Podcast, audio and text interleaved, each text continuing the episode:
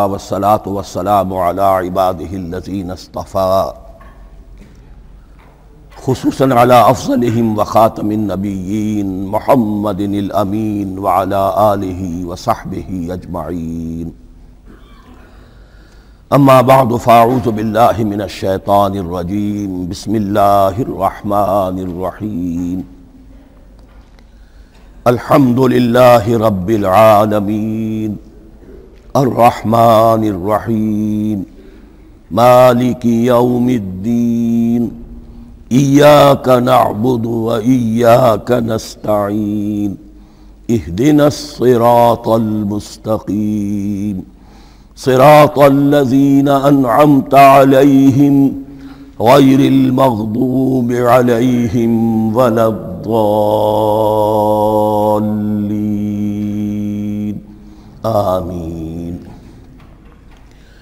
رب اشرح لي صدري ويسر لي أمري واحلل عقدة من لساني يفقهوا قولي اللهم ربنا ألهمنا رشدنا واعذنا من شرور أنفسنا اللهم ارنا الحق حقا وارزقنا اتباعه وارنا الباطل باطلا وارزقنا اجتنابه اللهم ربنا يسر لنا امورنا كلها واتمم لنا بالخير وتقبل منا فانك خير المتقبلين آمین یا رب العالمین۔ ابھی میں نے سورہ فاتحہ کی تلاوت کی اور آپ نے سماعت فرمائی۔ یہ سورہ مبارکہ مصحف کے اعتبار سے تو پہلی صورت ہے ہی، سب کو معلوم ہے، لیکن یہ بھی نوٹ کر لیجئے کہ یہ نزول کے اعتبار سے بھی سب سے پہلی مکمل صورت جو حضور پر نازل ہوئی وہ یہی ہے۔ اس سے قبل متفرق آیات نازل ہوئیں، 5 آیتیں سورہ علق کے آغاز میں، کچھ آیتیں سورہ قلم یا سورہ نون کے آغاز میں، کچھ آیتیں سورہ مزمل کی ابتدا کی، کچھ آیتیں سورہ مدثر کے آغاز کی۔ 5ویں وحی تقریباً اس پر اجماع ہے کہ یہ سورۃ الفاتحہ کی ہے اور یہ مکمل سورت ہے جو حضور پر نازل ہوئی۔ سورۃ الفاتحہ کے معنی ہوئے افتتاحی سورت، فتح یفتح کے معنی ہے کھولنا، مفتاح کنجی کو کہتے ہیں، چابی کو۔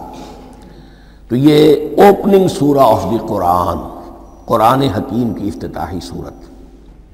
ویسے جیسا کہ میں تعارف قرآن کے ضمن میں عرض کر چکا ہوں، عربوں کا یہ مزاج تھا کہ جس چیز سے انہیں خصوصی محبت ہوتی تھی اس کے بہت سے نام رکھتے تھے، اس کے بھی بہت سے نام ہیں۔ سورۃ الفاتحہ سب سے عام ہے، لیکن الکافیہ، الشافیہ، ام القرآن، اساس القرآن، کم سے کم یہ 4 نام تو میں سمجھتا ہوں کہ ہر مسلمان کو مزید معلوم ہونے چاہیے، اور بھی بہت سے نام۔ اس سورہ مبارکہ کی بالاتفاق و بالاجماع 7 آیتیں ہیں، اگرچہ ان کی ترتیب میں کچھ اختلاف ہے۔ ایک رائے یہ ہے، اور یہ رائے امام شافعی کی بھی ہے اور بصرہ کے جو قراء تھے ان کی بھی ہے، کہ آیت بسم اللہ بھی سورہ فاتحہ میں شامل ہے، اس کا جز ہے۔ وہ اس کو شامل کر کے پھر 7 آیتیں بناتے ہیں، تو آخری جنہیں ہم 2 آیتیں سمجھتے ہیں، صراط الذین انعمت علیہم غیر المغضوب علیہم ولا الضالین، وہ ان کے نزدیک ایک آیت ہے۔ تو گویا کہ نتیجہ یہ نکلا کہ آیتوں کی تعداد 7 ہی رہتی ہے۔ امام ابو حنیفہ رحمۃ اللہ علیہ کا موقف اور کوفے کے جو قراء تھے ان کا بھی موقف یہ ہے کہ آیت بسم اللہ نہ سورہ فاتحہ کا جز ہے نہ کسی اور صورت کا جز ہے، سوائے ایک مقام پر جہاں حضرت سلیمان علیہ السلام کا خط جو ہے نقل ہوا ہے، جو انہوں نے ملکہ سبا کو لکھا تھا، انہو من سلیمان و انہو بسم اللہ الرحمن الرحیم۔ تو قرآن کے متن میں صرف اسی جگہ پر یہ آیت شامل سمجھتے ہیں، باقی یہ صرف علامت کے طور پر کہ یہاں سے ایک نئی صورت شروع ہو رہی ہے درج کی گئی ہے۔ اس سورہ مبارکہ کو الصلاح قرار دیا گیا ایک حدیث میں۔ اس کا جو اسلوب ہے وہ دعا کا ہے، اور دعا کے ساتھ اس کی جو مناسبت ہے، اور پھر اسی کی وجہ سے ہماری نماز کا یہ جزو لا ینفک بنا دیا گیا۔ بلکہ ایک حدیث جو میں آپ کو سناؤں گا اس میں اسی کو نماز قرار دیا گیا، الصلاۃ یہی ہے۔ ویسے وہ حدیث مبارک موجود ہے، من لم یقرأ بفاتحۃ الکتاب لا صلاۃ لمن لم یقرأ بفاتحۃ الکتاب، جو شخص سورہ فاتحہ کی تلاوت نہیں کرتا اس کی کوئی نماز نہیں۔ اس کے حوالے سے بھی ہمارے ہاں دو مسلک ہیں، ذکر صرف اس لیے کر رہا ہوں کہ آپ کے علم میں ہو، ان میں کوئی بنیادی فرق نہیں ہے، کسی بھی ایک رائے کا انسان قائل اور حامل ہو سکتا ہے بغیر اس کے کہ دوسرے کو بالکل غلط قرار دے، بلکہ یہ کہ اس کے لیے بھی گنجائش اپنے ذہن میں اور اپنے دل میں رکھے۔ اور دوسری آیت یہ ہے کہ اس کا حصہ نہیں ہے، اسی اعتبار سے یہ کہ یہ سورہ مبارکہ نماز میں پڑھی جانی ضروری ہے، لا صلاۃ لمن لم یقرأ بفاتحۃ الکتاب۔ البتہ یہ اختلاف ہے، یہ بات جو میں ذکر کر رہا تھا جو ذہن سے نکل گئی، کہ آیا مقتدی جو ہے امام کے پیچھے کھڑا ہو کر جب نماز پڑھ رہا ہو تو کیا اس صورت میں بھی اس کے لیے لازم ہے کہ سورہ فاتحہ پڑھیں؟ اس میں دو رائے ہو گئی، بلکہ تین۔ ایک رائے انتہائی ہے اور وہ فقہ حنفی کی طرف منسوب ہے کہ اگر آپ امام کے پیچھے مقتدی کی حیثیت سے نماز پڑھ رہے ہیں تو کسی بھی رکعت میں آپ سورہ فاتحہ نہیں پڑھیں گے۔ ایک دوسری بالکل برعکس رائے ہے، وہ امام شافعی رحمۃ اللہ علیہ کی ہے کہ ہر حالت میں چاہے امام جہری رکعت پڑھا رہا ہو جس میں وہ بلند آواز سے سورہ فاتحہ پڑھ رہا ہو، اور چاہے وہ سری رکعت ہو، ہر حالت میں مقتدی کو بھی پڑھنی ہے۔ ایک تیسری رائے بین ہے، وہ امام مالک کی ہے رحمۃ اللہ علیہ، کہ جو سری رکعت ہے جس میں کہ امام بھی خاموشی سے پڑھ رہا ہے مقتدیوں کو بھی پڑھنی چاہیے، جو جہری رکعت ہے جس میں کہ امام بلند آواز سے پڑھ رہا ہے اس میں مقتدیوں کو خاموش رہ کر پوری توجہ جو ہے سننے پر صرف کر دینی چاہیے۔ اذا قرئ القرآن فاستمعوا له وانصتوا، جب قرآن پڑھا جا رہا ہو تو پوری توجہ اس کے پڑھنے پر مرکوز کر دو اور خود خاموش رہو۔ میرے اپنی رائے میں یہ تیسری رائے سب سے زیادہ صائب ہے، اور اس میں کسی طرح کی بھی کوئی پیچیدگی پیدا نہیں ہوتی۔ بہرحال اس سورہ مبارکہ کا جو اسلوب ہے میں نے عرض کیا دعائیہ ہے، البتہ قرآن مجید کے علم اور حکمت کے اعتبار سے، اس کے فلسفے کے اعتبار سے ایک بات سمجھ لینی چاہیے۔ قرآن کا فلسفہ یہ ہے کہ بنیادی ہدایت ہر انسان کے دل میں موجود ہے، بالقوہ پوٹینشلی۔ یہ جو قرآن مجید یا اللہ کی کتابیں نازل ہوتی ہیں یہ انہیں ایکٹیویٹ کرتی ہیں، وہ اندر کی جو ڈورمنٹ کانشسنس ہے، خابیدہ شعور جو ہے اسے بیدار کر کے اور پھر یہ کہ اسے اجاگر کرتی ہیں۔ ہر سلیم الفطرت انسان اور سلیم العقل انسان، دو سلامتی شرط ہیں۔ سلیم الفطرت، نیچر پرورٹڈ نہ ہو، فطرت مسخ نہ ہو گئی، عقل سلیم ہو، ان دونوں چیزوں کا نتیجہ یہ نکلتا ہے کہ وہ انسان از خود بغیر کسی وحی کی رہنمائی کے، بغیر کسی نبی کی تعلیم کے سے استفادہ کیے ہوئے از خود بھی کچھ حقائق تک پہنچ جاتا ہے۔ اور وہ حقائق کیا ہیں؟ نمبر ایک یہ کہ اس کائنات کا ایک خالق ہے اور وہ ایک ہے، متصف ہے۔ نمبر دو یہ کہ انسان کی زندگی صرف یہ زندگی نہیں ہے بلکہ ایک اور زندگی ہے کہ جس میں اس زندگی کے اعمال کے نتائج برآمد ہوں گے۔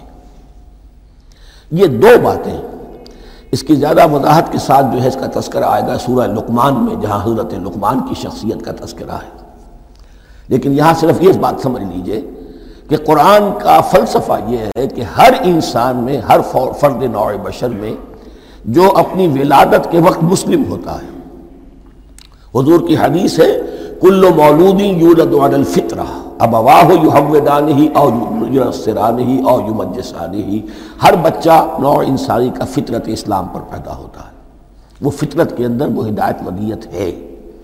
اب اگر وہ فطرت بس نہیں ہوئی اور عقل جو ہے وہ صحیح رخ پر کام کر رہی ہے تو ان دو حقائق تک وہ انسان خود پہنچ جائے گا، لیکن ان دونوں حقائق تک پہنچنے کے بعد اب وہ دست بستہ دعا کرے گا کہ اے رب اب مزید ہدایت تو مجھے عطا فرما۔ ایک تو یہ کہ میں کیا کروں کیا نہ کروں، میری عقل اس میں ٹھوکر کھا سکتی ہے، میں کسی اچھی چیز کو بری سمجھ سکتا ہوں، کسی بری کو اچھی سمجھ سکتا ہوں، تو مجھے صحیح راستہ، صحیح راہ ہدایت پر چلا۔ یہ دعا ہے جو انسان کرتا ہے جبکہ وہ ایمان باللہ اور ایمان بالآخرہ تک خود پہنچ چکا ہوتا ہے اور یہ سمجھتا ہے کہ صحیح زندگی کا رخ یہی ہے کہ جس رب کو میں نے پہچانا ہے کہ وہ اس کائنات کا خالق ہے اور مالک ہے اور رب ہے، میں اس کی بندگی کروں، اس کی اطاعت کروں، اس کا حکم مانوں، اس کے راستے پر چلوں، لیکن وہ راستہ کون سا ہے؟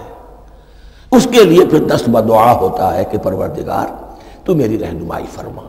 یہ مقام ہے کہ جہاں آپ سمجھ لیجئے اپنے آپ کو بھی آج اس جگہ پر تصور کرتے ہوئے پھر اس سورہ مبارکہ کو پڑھیے کہ آپ اس مقام پر اللہ کے فضل و کرم سے پہنچ چکے ہیں کہ اللہ کو آپ نے پہچان لیا اور اس کی توحید کو جان لیا، اس کی جملہ صفات کمال سے آپ واقف ہو گئے، آپ یہ بھی جان گئے کہ بڑھ کر اس کے حضور میں حاضر ہونا ہے اور وہ حساب کتاب لے گا۔ پھر آپ نے یہ عہد بھی کر لیا کہ اب زندگی گزارنی ہے اس رب کی بندگی میں، اسی کی فرما برداری میں۔ اب یہاں کھڑے ہو کر آپ پوچھتے ہیں کہ اللہ مجھے وہ تفصیلی ہدایت عطا فرما، ایسا نہ ہو کہ کبھی میں کسی راستے پر چلتا ہوا کسی پگڈنڈی پر مڑ جاؤں اور وہ تھوڑی سی جو ڈیویشن ہو میرے راستے کی وہ میری عاقبت کو برباد کر دے۔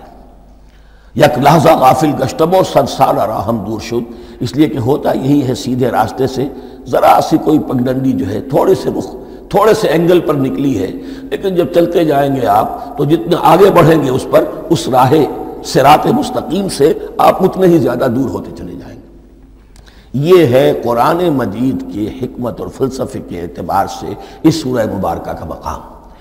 اب آئیے ہم بسم اللہ کرتے ہیں۔ بسم اللہ الرحمن الرحیم، شروع کرتا ہوں میں اللہ کے نام سے جو رحمان اور رحیم ہے۔ اس پر کچھ گفتگو ہو چکی ہے تعارف قرآن کے ضمن میں کہ رحمان اور رحیم دو نام ہیں کہ جو رحمت کے مادے سے نکلتے ہیں۔ رحمان میں اللہ تعالیٰ کی رحمت کا جوش، ہیجانی کیفیت، طوفانی کیفیت، اور رحیم میں اللہ تعالیٰ کی رحمت کا دوام اور تسلسل، یہ دونوں کیفیات اللہ کی رحمت میں بیک وقت موجود ہیں جس کا ہم تصور نہیں کر سکتے۔ ہم سمندر کو دیکھتے ہیں، متلاطم سمندر ہے، اس میں ہیجان ہے، طوفان ہے۔ دریا کو دیکھتے ہیں کہ وہ سکون کے ساتھ چل رہا ہے، خاموشی سے چل رہا ہے، بہہ رہا ہے، بس تسلسل کے ساتھ بہہ رہا ہے۔ ہم ان دونوں کیفیات کو علیحدہ علیحدہ دیکھتے ہیں تو ہمارا ذہن ان دونوں کو بیک وقت اس کا تصور نہیں کر سکتا، تخیل ممکن نہیں، لیکن اللہ کی رحمت کی یہ دونوں شانیں مستقلاً ہر وقت موجود ہیں بیک وقت، اسی لیے ان دونوں کے درمیان کہیں حرف عطف نہیں آئے گا۔ بسم اللہ الرحمن الرحیم، الحمدللہ رب العالمین، کل حمد، اور حمد کو ذہن میں رکھ لیجئے، حمد مساوی ہے تعریف جمع شکر۔ عام طور پر ترجموں میں ایک لفظ لایا جاتا ہے، کل تعریف اللہ کے لیے، یہ کافی نہیں ہے۔ تعریف آپ کسی شے کی کر سکتے ہیں جس میں کوئی حسن ہے، خوبی ہے، کسی بھی اعتبار سے، خواہ آپ کو اس کے حسن و خوبی سے کوئی فائدہ حاصل نہیں ہو رہا۔ ایک پھول ہے، بہت خوبصورت ہے، بس ٹھیک ہے، خوبصورت ہے، آپ نے کہا، تعریف کر دی۔ شکر کرتے ہیں آپ اس شے کا جس سے آپ کو کوئی فائدہ پہنچا ہو، استفادہ ہوا ہو، آپ کی کوئی ضرورت پوری ہوئی ہو، آپ کی کوئی مشکل رفع ہوئی ہو۔ اور آپ دیکھیں گے کہ حمد میں یہ شکر کا پہلو غالب ہے۔ جتنی بھی دعائیں ہیں حضور سے منقول، شکر کے مقام پر وہاں حمد آتا ہے۔ بھوک لگی ہوئی تھی، کھانا کھایا، الحمدللہ الذی اطعمنی وسقانی۔ اب یہاں دیکھیے ترجمہ، تعریف نہیں، شکر ہے اس اللہ کا جس نے مجھے کھلایا اور پلایا۔ آپ بیت الخلاء سے باہر آئے، نجاستیں آپ سے دور ہو گئیں، طبیعت میں انشراح ہوا، الحمدللہ الذی اذھب عنی الاذی وعافانی۔ وہ شکر ہے اس اللہ کا جس نے اذیت بخشی، نے مجھ سے دور کر دی اور مجھے عافیت بخشی۔ تو یہ الحمدللہ رب العالمین، اللہ تعالیٰ کا حسن و کمال اور حسن و جمال اپنی جگہ بھی اس انتہا کا ہے کہ جتنی تعریف اس کا حق ہے ہم کر ہی نہیں سکتے، لیکن اس کے احسانات اور انعامات ہم پر اتنے ہیں کہ ہم ان کو بھی گن نہیں سکتے، لہذا ایک ہی احساء ہم نے کر دیا الف لام کے ساتھ، الحمدللہ رب العالمین۔ تمام تعریفیں اور کل شکر اللہ کے لیے ہیں کہ جو تمام جہانوں کا پروردگار ہے، رب ہے، مالک ہے۔ رب میں ایک مفہوم ہوتا ہے ربوبیت کا، اور اس میں مفہوم شامل ہوتا ہے تربیت کا، ربیانی صغیرہ۔ تو مالک ہونا اور تربیت دینا۔ آپ جس شے کے مالک ہوں گے آپ چاہیں گے اس میں بڑھوتری ہو، اس میں اضافہ ہو، وہ نشو و نما پائے۔ تو یہ دونوں چیزیں آپس میں ایک دوسرے کا جڑی ہوئی ہیں، پروردگار بھی اور مالک بھی۔ عام طور پر عربی میں رب کا لفظ مالک کے لیے آتا ہے، رب البیت، رب الدار، رب المال۔ تو معلوم وہاں پر ظاہر بات ہے کہ اس سے مراد کیا ہے؟ مال والا، گھر والا، گھر کا مالک۔ تو کل شکر اور کل تعریف اس اللہ کے لیے ہے جو تمام جہانوں کا مالک بھی ہے اور پروردگار بھی ہے۔ الرحمن الرحیم، رحمان ہے اور رحیم ہے۔ اب دوبارہ اس کی میں وضاحت نہیں کروں گا۔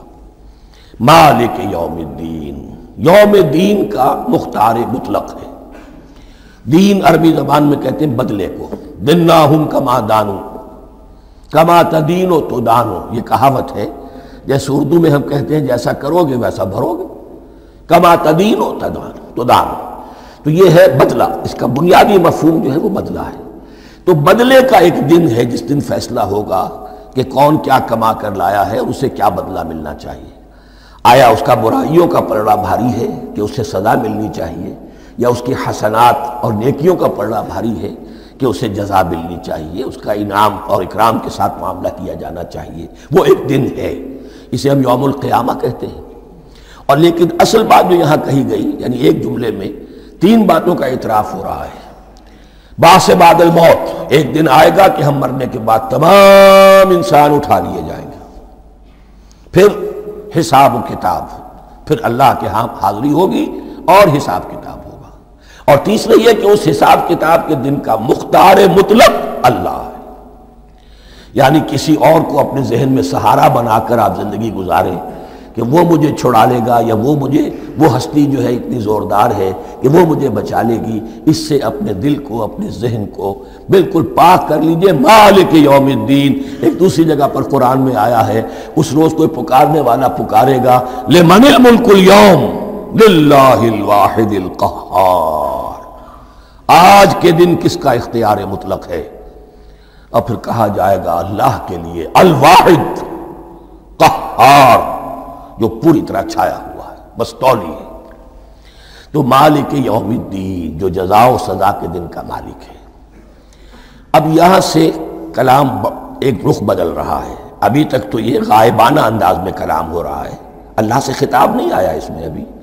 الحمدللہ رب العالمین، الرحمن الرحیم، مالک یوم الدین، اب خطاب ہے، ایاک نعبد و ایاک نستعین، ہم صرف تیری ہی بندگی کرتے ہیں اور کریں گے، اور ہم صرف تجھ ہی سے مدد مانگتے ہیں اور مانگیں گے۔ یہ ترجمہ میں کیوں کر رہا ہوں کہ یہ فعل مضارع ہے۔ عربی زبان میں فعل مضارع حال اور مستقبل دونوں کو کور کرتا ہے۔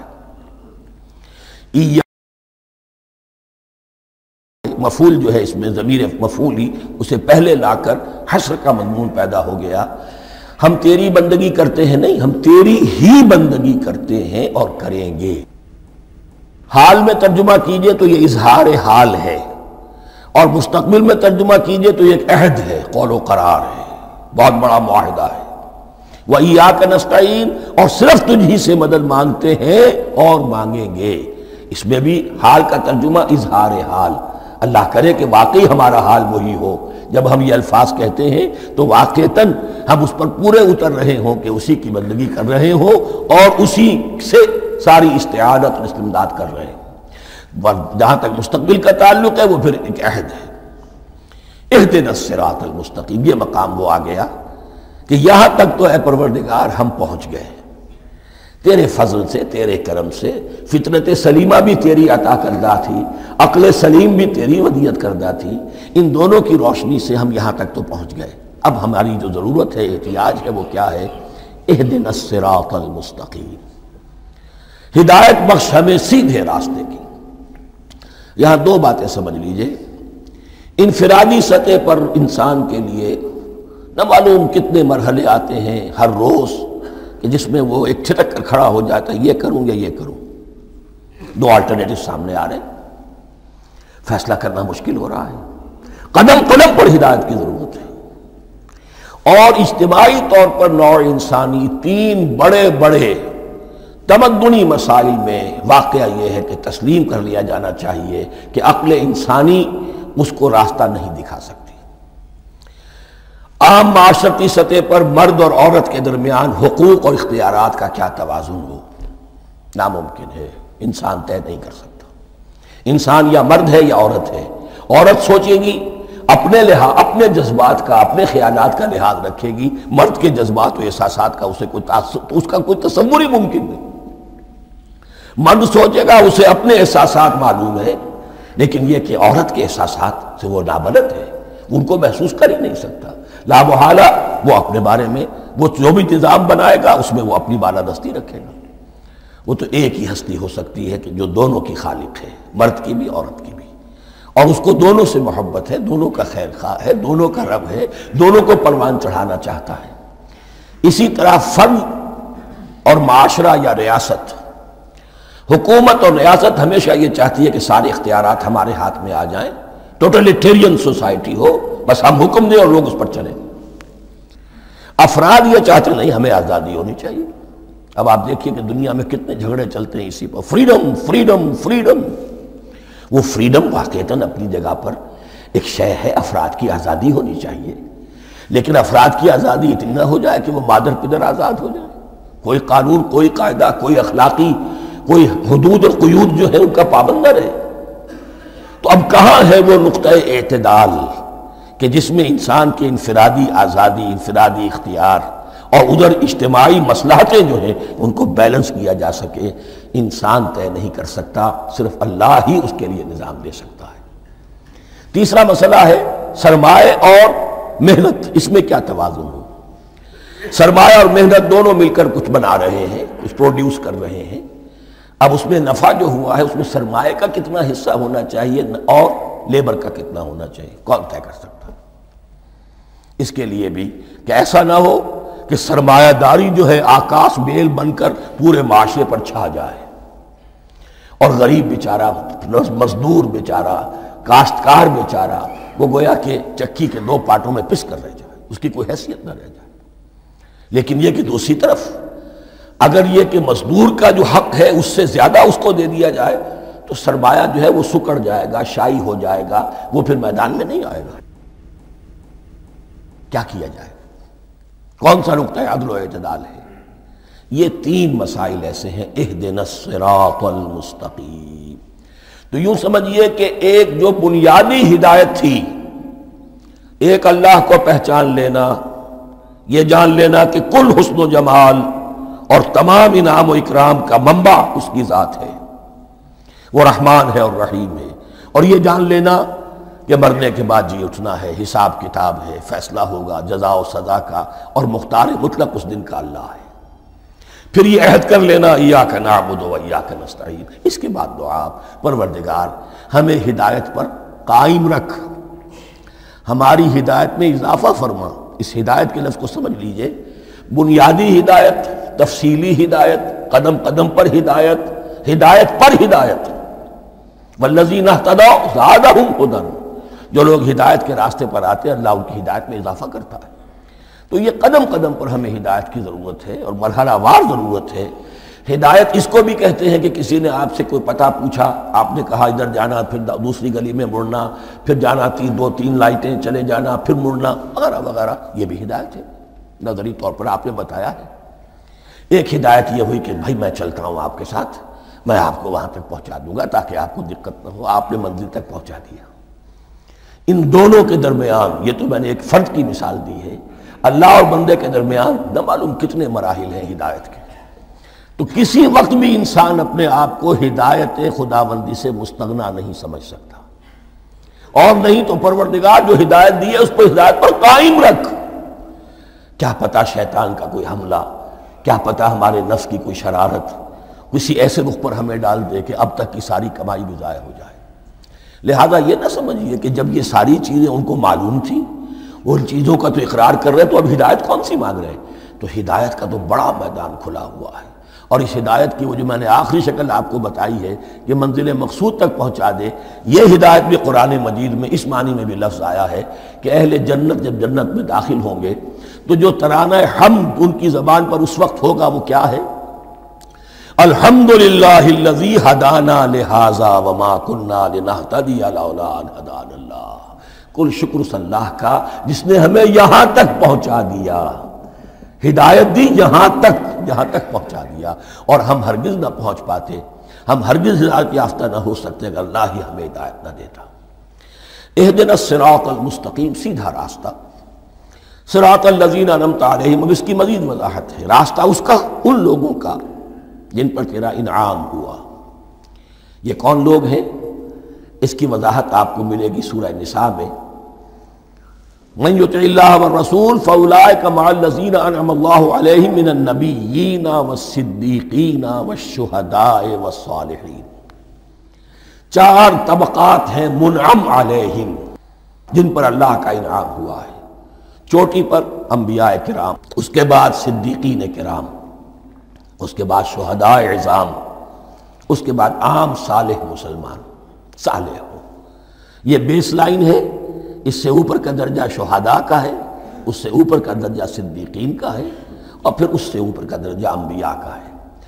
انبیاء میں سے پھر وہ بھی ہوتے ہیں کہ جو اولو العزم میں من الرسل ہیں، لیکن یہ چار طبقات ہیں، ان کے راستے پر ہمیں چلا۔ غیر المغضوب علیہم ولا الضالین، جو مغضوب علیہم نہیں ہوئے، جن پر تیرا غضب نہیں ہوا، اور غضب ہوتا ہے ان پر کہ جو ہدایت کے واضح ہونے کے بعد ہدایت کو ترک کر دیں، وہ ہے مغضوب علیہم۔ جنہیں ہدایت مل گئی ہو، ہدایت کو پہچان لیا ہو، پھر اپنی شرارت نفس کی وجہ سے، اپنی نفسانیت کی وجہ سے، اپنے تکبر کی وجہ سے، اپنے حسد کی وجہ سے وہ اس حق کو رد کر دیں، اس کو ترک کر دیں، ان پر اللہ کا غضب آتا ہے۔ اور اس میں اس کی بہت بڑی مثال تاریخ کے اعتبار سے یہودی ہیں۔ اللہ نے انہیں ہدایت دی، کتابیں عطا کی، تورات، انجیل، زبور، سینکڑوں نبی ان میں مبعوث کیے، 1400 برس تک نبوت کا تار ٹوٹا ہی نہیں، مسلسل۔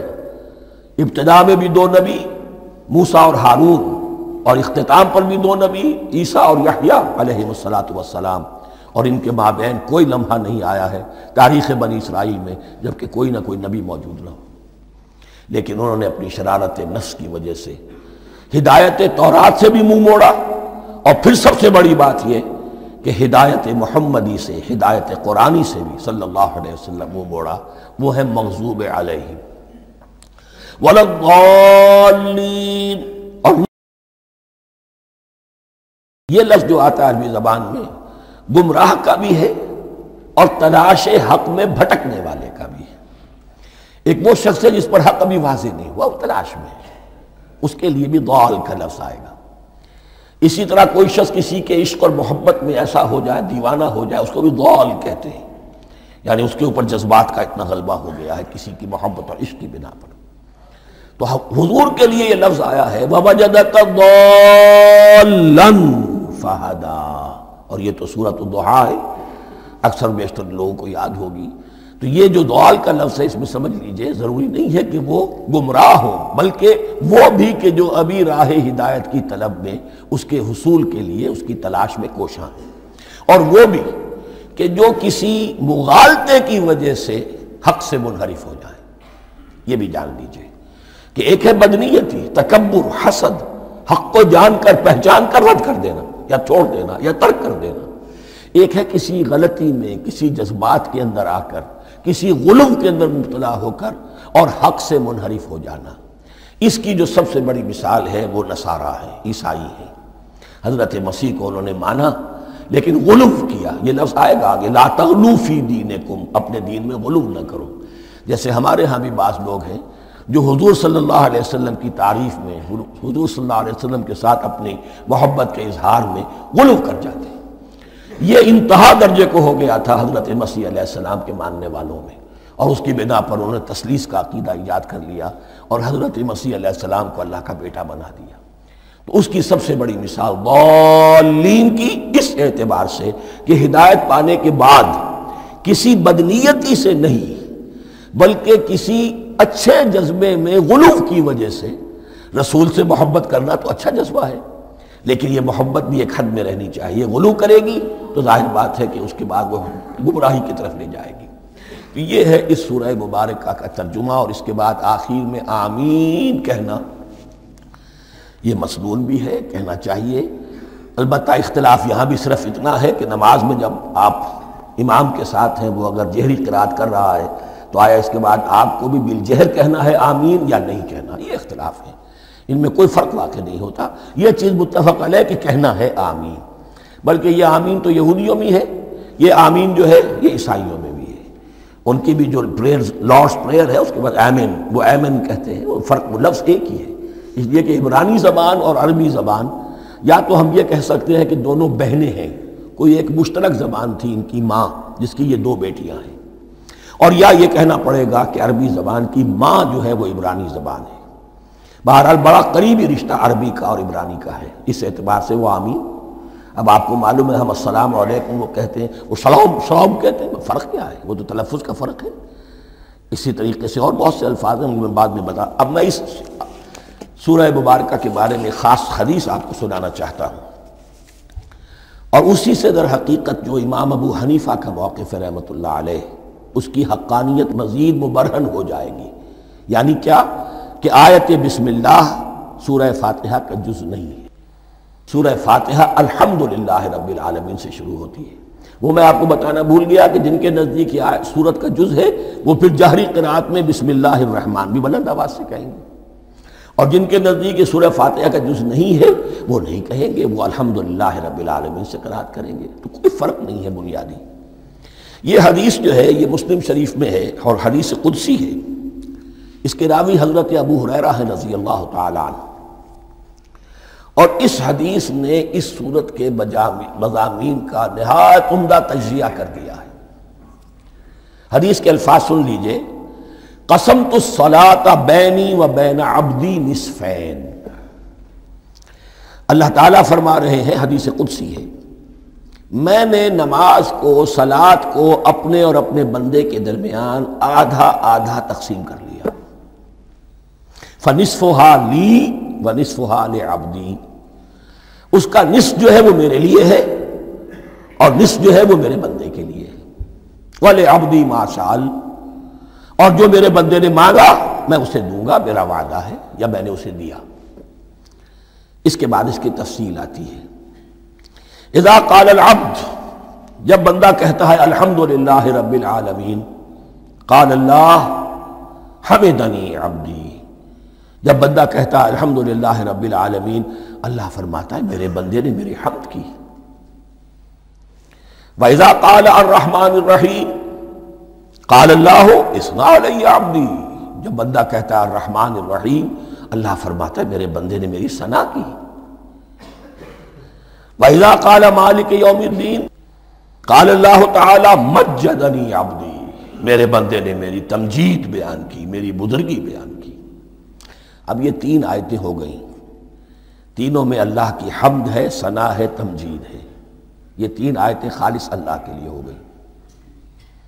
اب چوتھی آیت آئی، ایاک نعبد و ایاک نستعین، اس کے بارے میں جب بندہ کہتا ہے اذا قال العبد ایاک نعبد و ایاک نستعین قال اللہ تعالی ھذا ما بینی و بین عبدی وَلِعَبْدِی مَا سَأَلَ، یہ میرے اور میرے بندے کے درمیان ہے۔ یہ تو یوں سمجھیے کہ یہ گرہ لگ گئی ہے میرے اور میرے بندے کے مابین، اس نے مجھ سے قول و قرار کیا ہے، اس نے میری بندگی کا اعتراف کیا ہے، اس نے تسلیم کیا ہے کہ میری ہی بندگی کرتا ہے اور کرے گا، اور مجھ سے مدد چاہیے ہے۔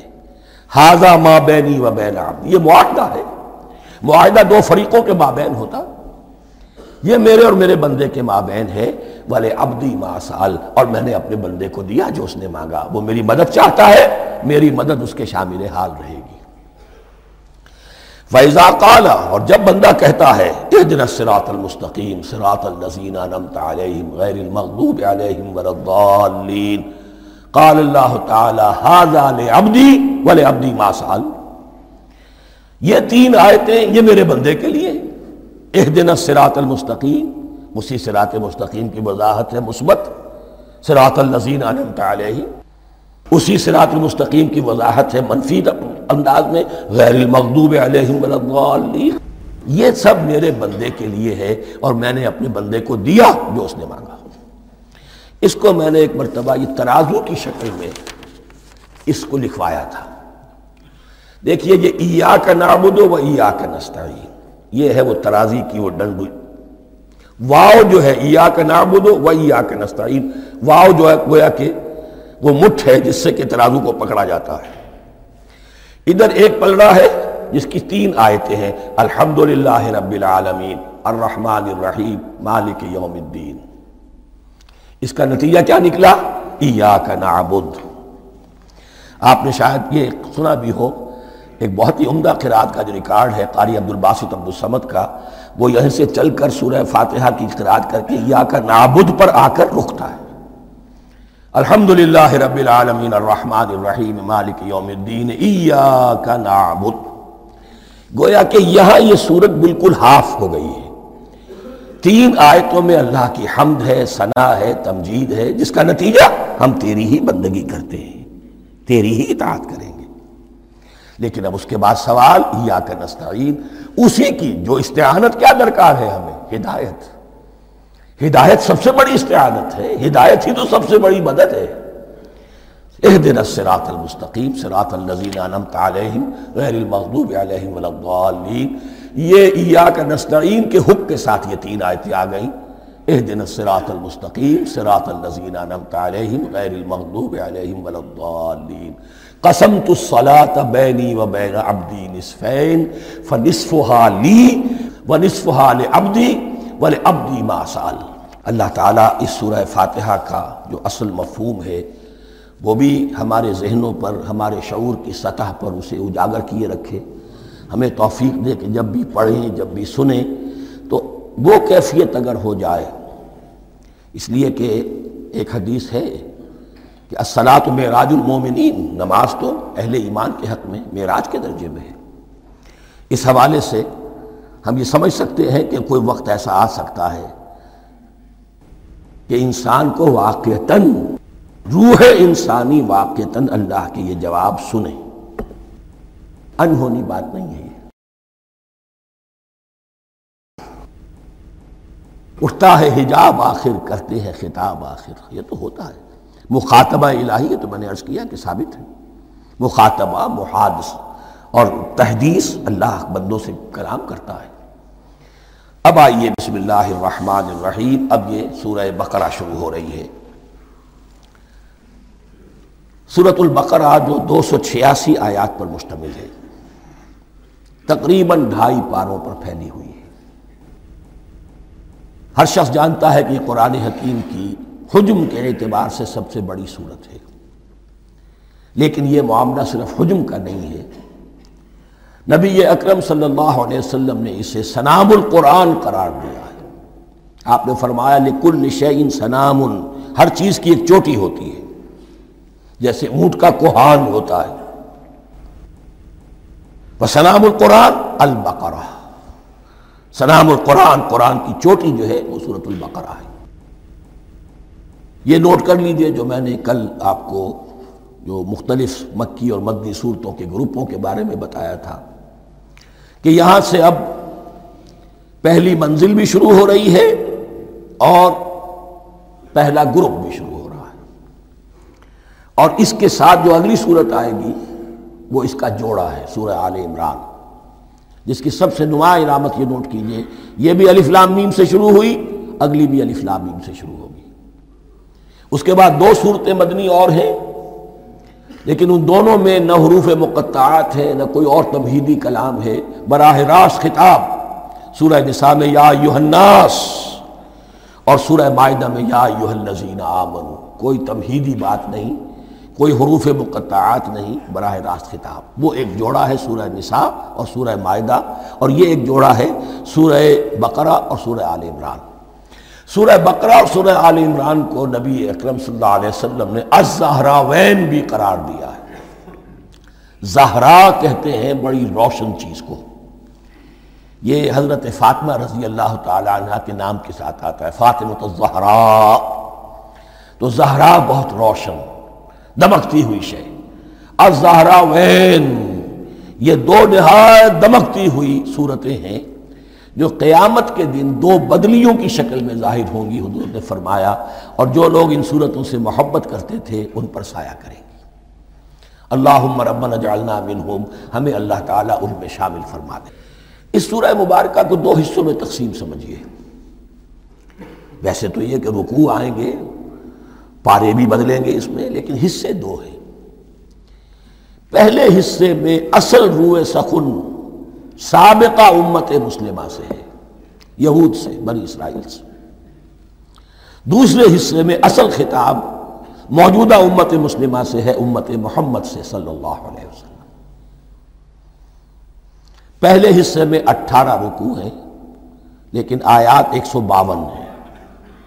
دوسرے حصے میں 22 رکوع ہیں، لیکن آیات 134 ہیں۔ گویا کہ اس سے آپ کو توازن نظر آئے گا کہ اگرچہ ادھر رکوع کی تعداد کم ہے 18، لیکن آیات کی تعداد زیادہ ہے 152۔ دوسرے حصے میں رکوعوں کی تعداد زیادہ ہے 22، لیکن آیات کی تعداد 134۔ اسی لیے اس کا ایک نام میں نے تجویز کیا ہے، وہ اس لیے تاکہ کچھ حقائق آپ کے ذہنوں میں ان ناموں کے حوالے سے بھی انشاءاللہ محفوظ ہو جائیں گے۔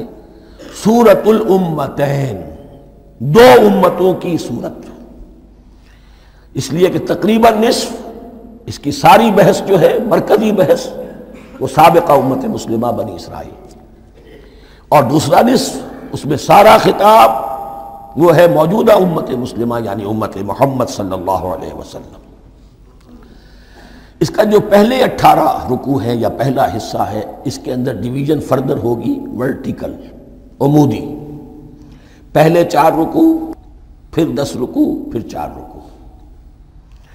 لیکن جو 22 رکوع ہیں دوسرے حصے کے، دوسرے نصف کے، اس میں ڈویژن جو ہے جو ہاریزونٹل ہے، وہ افقی تقسیم ہے، عمودی نہیں، افقی۔ وہ میں بعد میں بیان کروں گا جب ہم وہاں پہنچ جائیں گے۔ ان کو پہلے سمجھ لیجئے کہ اس پہلے حصے کی جو تقسیم میں نے کی ہے، پہلے 4 رکوع، پھر 10 رکوع، اور پھر 4 رکوع۔ پہلے 4 رکوع یوں سمجھیے کہ پورے قرآن مجید کے لیے اس کی حکمت اور فلسفے کا جو حصہ مکی قرآن میں بیان ہو چکا تھا، اس کا خلاصہ ہے۔ جب یہ صورت نازل ہو رہی ہے تو یہ تو مدینہ میں حضور تشریف لا چکے ہیں، 12-13 سال جو ہے گزر چکے ہیں، اور ان 12-13 سالوں کے دوران 2/3 قرآن نازل ہو چکا ہے۔ اس میں جو بھی حکمت، فلسفہ اور بنیادی دعوت، یہ جو چیزیں مکی قرآن میں بیان ہوئیں، ان کا خلاصہ نچوڑ نکال کر یہاں 4 رکوعوں میں رکھ دیا گیا۔ اگرچہ ان میں بھی جب گہرائی میں آپ دیکھیں گے تو روح سخن جو ہے وہ بنی اسرائیل کی طرف ہے، وہ میں بعد میں عرض کروں گا، لیکن اضافی طور پر یہ سمجھ لیجئے کہ پورے مکی قرآن کے حکمت اور پیغام کا خلاصہ ان 4 رکوعوں میں۔ پھر 10 رکوع ہیں جن میں براہ راست خطاب ہے سابقہ امت مسلمہ، یا بنی اسرائیل۔ اس کے بھی 2 حصے ہیں۔ پہلے ایک رکوع میں دعوت ہے، بڑا انداز اس کا بڑا پیارا ہے، اس میں دعوت ہے، ایمان لاؤ محمد پر صلی اللہ علیہ وسلم۔ اور اس کے بعد 9 رکوع ہیں ملامت کے، ملامت، تنقید، تم نے یہ کیا اور یہ کیا اور یہ کیا، ہم نے یہ احسان کیے، یہ احسان کیے، یہ احسان کیے، تم نے یہ ناشکری کی، یہ ناشکری کی، یہ ناشکری کی۔ اور اس سب کا نتیجہ آخری 4 رکوعوں میں ہے کہ اب تمہیں اس منصب سے معزول کیا جا رہا ہے جس پر تم 2000 برس تک فائز رہے ہو، اور تمہیں ہٹا کر اب ایک نئی امت، امت محمد کی شکل میں جو وجود میں آ چکی ہے صلی اللہ علیہ وسلم، اسے اس پر فائز کیا جا رہا ہے۔ اور اس کی علامت کے طور پر اسے میں کہا کرتا ہوں کورونیشن، تاج پوشی۔ ایک امت معزول، دوسری امت اس کا نصب ہو رہا ہے۔ اس کی تاج پوشی کے لیے سمبل، علامت کیا ہے؟ قبلہ تحویل، وہ قبلہ یروشلم، سابقہ امت کا قبلہ، اب ادھر رخ نہیں ہوگا، اب اہل توحید کا قبلہ یہ مکے کی طرف ہوگا، بیت اللہ کی طرف ہوگا۔ تو تحویل قبلہ کا مضمون ہے جو ان 4 رکوعوں میں آتا ہے۔ تو یہ میں نے تھوڑی سی تمہید جو ہے آپ کے سامنے رکھ دی ہے۔ اب بسم اللہ کیجئے۔ بسم اللہ الرحمن الرحیم، الف لام میم۔ الف لام میم یہ حروف مقطعات ہیں، یہ علیحدہ علیحدہ پڑھے جاتے ہیں، علم نہیں پڑھ سکتے اس کو۔ الف لام میم، ہا میم ہے، ہا علیحدہ میم علیحدہ، اگرچہ لکھے ہوئے ہوتے ہیں جڑے ہوئے۔ کاف ہا یا عین صاد لکھے ہوئے جڑے ہوئے، پڑھے جائیں گے علیحدہ علیحدہ، قطع علیحدہ کرنا۔ تو حروف مقطعات ان کے بارے میں ایک بات تو جو ہے اجماعی ہے، سب کے نزدیک مسلم ہے، ان کا کوئی حتمی مفہوم اور ان کے حتمی معنی کسی کو معلوم نہیں سوائے اللہ اور اس کے رسول کے۔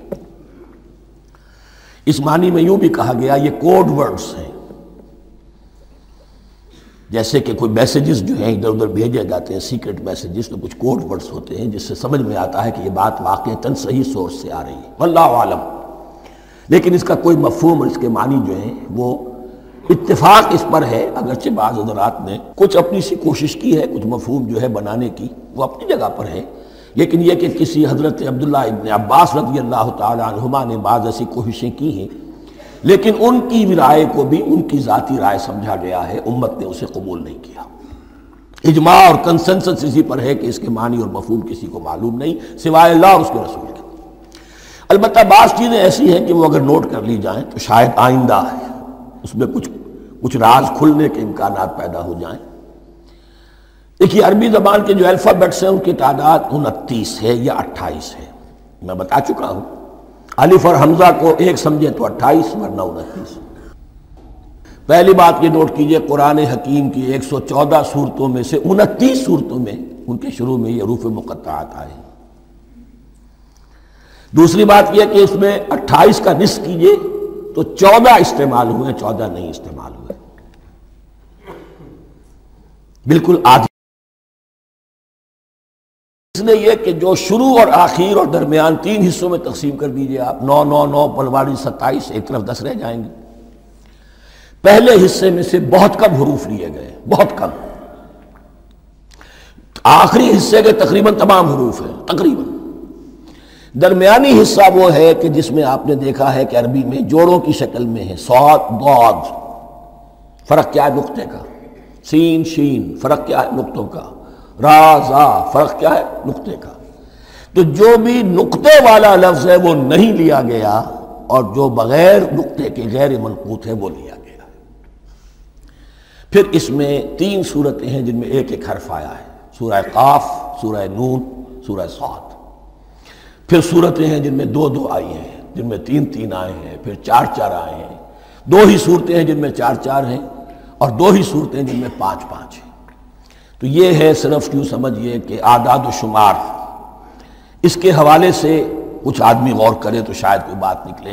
باقی وہ مثال میں آپ کو بتا دیتا ہوں کہ حضرت عبداللہ ابن عباس نے ایک رائے ظاہر کی کہ الف لام میم در حقیقت ایک جملے کا خلاصہ ہے، انا اللہ اعلم۔ پہلا لفظ ہے انا، اس کا الف لے لیا، درمیانی لفظ ہے اللہ، اس کا درمیانی لام لے لیا، تیسرا لفظ ہے اعلمو، یہ آخری لفظ ہے، آخری حرف میم لے لیا، انا اللہ اعلمو، میں اللہ جانتا ہوں، واللہ اعلم، واقعتاً اللہ ہی جانتا ہے۔ یہ حضرت عبداللہ ابن عباس کی رائے ہے، لیکن اگرچہ انہیں حبر الامت مانا گیا ہے، لیکن یہ کہ ان کی اس رائے کو بھی اکثر و بیشتر مفسرین نے قبول نہیں کیا۔ اب جو پہلے 2 رکوع ہیں اس سورہ بقرہ کے، ان کے بارے میں تعویل عام اور تعویل خاص کا ایک بڑا بنیادی فرق ہے جو نوٹ کر لینا چاہیے۔ جس وقت یہ صورت نازل ہو رہی ہے، میں عرض کر چکا ہوں کہ 12 سال ہو چکے تھے حضور کو اپنا فریضہ نبوت اور رسالت ادا کرتے ہوئے۔ ایک جماعت اچھی بھلی تیار ہو چکی تھی جنہوں نے حضور کی دعوت پر لبیک کہا، ایمان لائے اور آپ کی تعلیمات پر عمل کیا۔ وہ ایک گروہ موجود تھا، یہ ابو بکر ہے، یہ عمر ہے، یہ عثمان ہے، یہ طلحہ ہے، یہ زبیر ہے، یہ عبد الرحمن ابن عوف ہے، یہ مصعب بن عمیر ہے، دیکھ لو۔ اور ایک گروہ وہ تھا کہ جو حق کو جان کر پہچان کر محض اپنی ضد اور ہٹ درمی کی باعث وہ کفر پر آ گیا تھا۔ اور اب ایک تیسرا گروہ پیدا ہو رہا تھا مدینے میں آ کر، وہ ابھی امبریونک سٹیج میں ہے، کہ جو داعی ہے، مدعی ہے کہ ہم مانتے ہیں لیکن حقیقت میں نہیں مانتے۔ یہ تین قسم کے گروہ دنیا میں ہمیشہ پائے جائیں گے، ہمیشہ۔ اب اسے میں اس کو لا رہا ہوں تعویل عام کی طرف۔ جب بھی کبھی کوئی دعوت اٹھے گی انقلابی، ایک ہوتا واعظ و نصیحت، ٹھیک ہے، جس نے بھی فائدہ اٹھایا اٹھا لیا۔ ایک ہوتی ہے دعوت انقلابی، وہ انقلابی دعوت کا ہدف ہوتا ہے نظام کو بدلنا۔ نظام بدلتا ہے تو ظاہر بات ہے کہ جو لوگ اس نظام میں جن کے ویسٹڈ انٹرسٹ ہیں اور جن کو پریولیجز حاصل ہیں، جن کے مفادات ہیں، وہ تو لازماً اپنے نظام کا تحفظ کریں گے۔ ٹکراؤ ہوگا، تصادم ہوگا، تصادم میں جانی نقصان بھی ہوگا، مالی نقصان بھی ہوگا۔ یہ گویا کہ کسی انقلابی دعوت کے لوازم ہیں۔ اگر یہ شے نہ ہو تو ان دعوت انقلابی ہے ہی نہیں۔ اس اعتبار سے ہر انقلابی دعوت کے جواب میں تین طبقے پیدا ہو جاتے ہیں۔ ایک وہ کہ جو اس دعوت کو قبول کرتے ہیں دیانت کے ساتھ، خلوص کے ساتھ، اخلاص کے ساتھ، اور پھر پوری جواں مردی کا ثبوت دیتے ہیں، ہر چہ باد آباد، اب جو آئے سو آئے، جان دینی پڑے حاضر ہیں، مال دینا پڑے حاضر ہیں، کوئی تکلیف آئے، کوئی مشقت آئے، کوئی مصیبت آئے، کوئی قربانی کرے حاضر۔ جب پکارا گیا واپس نہیں پھیرا کوئی فرمان جنوں کا، اور تنہا نہیں لوٹی کبھی آواز جرس کی۔ خیریت جا راحت تن صحت داماں، سب بھول گئیں مصلحتیں اہل حوس کی۔ ایک وہ لوگ ہوتے ہیں، ایک وہ لوگ ہوتے ہیں کہ جو اڑ جاتے ہیں ضد پر، ہٹ درمی پر، ماننے کے باوجود، جاننے کے باوجود کہ بات تو ٹھیک ہے جو کہہ رہے ہیں، کیسے مان لیں؟ ہماری سیادت، ہماری چودراہٹ، ہمارے مفادات، ہمارے یہ ساری چیزیں، ان سب کے اوپر زد پڑ رہی ہے۔ یہ لوگ اڑ جاتے ہیں اور پھر کوئی دعوت، کوئی نصیحت، کوئی مزید افہام و تفہیم ان کے حق میں مفید نہیں ہوتی۔ اس لیے کہ صحیح بات ہے جو کہتے ہیں کہ سوتے کو تو جگایا جا سکتا ہے، جاگتے ہو کیسے جگائیں؟ کوئی سویا ہوا ہے تو آپ اسے جگا دیں گے، جو جاگا ہوا ہے لیکن وہ بنا ہوا ہے، وہ اٹھنے کو تیار ہی نہیں ہے، تو آپ کیسے اٹھا دیں گے اس کو؟ تو جو لوگ جان بوجھ کر حق کو پہچان کر رد کر دیتے ہیں، پھر ان کے حق میں کوئی دعوت، کوئی نصیحت، کوئی تبلیغ، کوئی انذار، کوئی تبشیر مفید نہیں ہوتی۔